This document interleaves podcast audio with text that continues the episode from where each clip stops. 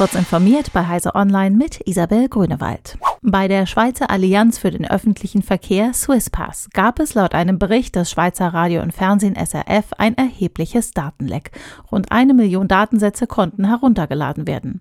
Die Daten liegen auf der zentralen Vertriebsplattform Nova des öffentlichen Verkehrs, die von den schweizerischen Bundesbahnen SBB im Auftrag der Allianz Swisspass betrieben wird. Ein IT-Sicherheitsexperte stieß laut SRF Anfang Januar auf die Schwachstelle und meldete diese dem Bahnkonzern, welcher die Lücke umgehend schloss. Den Kundinnen und Kunden entstand kein Schaden, heißt es in einer SBB-Mitteilung. Verbraucherinnen und Verbraucher in Deutschland sollen nach Plänen der Bundesregierung defekte Handys und andere Produkte künftig leichter reparieren lassen können. Mit dem Recht auf Reparatur werden wir einen wichtigen Schritt aus der Wegwerfgesellschaft gehen, sagte Bundesverbraucherschutzministerin Steffi Lemke der dpa.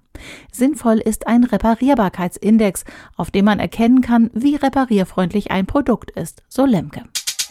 Eine Hackergruppe hat nach eigenen Angaben einen Cyberangriff auf die Bahngesellschaft von Belarus ausgeführt, um unter anderem den Transport russischer Waffen und Truppen durch das Land zu erschweren. Die Belarusian Cyber Partisans bestehen laut eigenen Angaben aus etwa 20 bis 30 Personen. Sie bezeichnen sich als Hacktivisten, die gegen das Regime kämpfen. Sie würden die Rückkehr zum normalen Betriebsablauf im Gütertransport erst ermöglichen, wenn 50 politische Gefangene freigelassen werden, die am dringendsten medizinische Hilfe benötigen und russische Truppen Belarus verlassen. Einige Käufer des im Herbst erschienenen iPhone 13 verschiedener Modellreihen berichten über zufällig auftretende Verfärbungen des Bildschirms ihres Apple-Handys.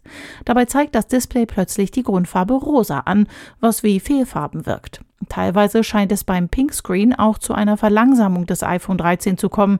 Dann stürzen Apps ab oder das ganze Gerät führt einen Shutdown durch. Apple selbst empfiehlt bei wiederholtem Auftreten das Anlegen eines Backups und die Vereinbarung eines Termins an der Genius Bar in einem Apple-Laden oder bei einem lokalen autorisierten Reparaturbetrieb.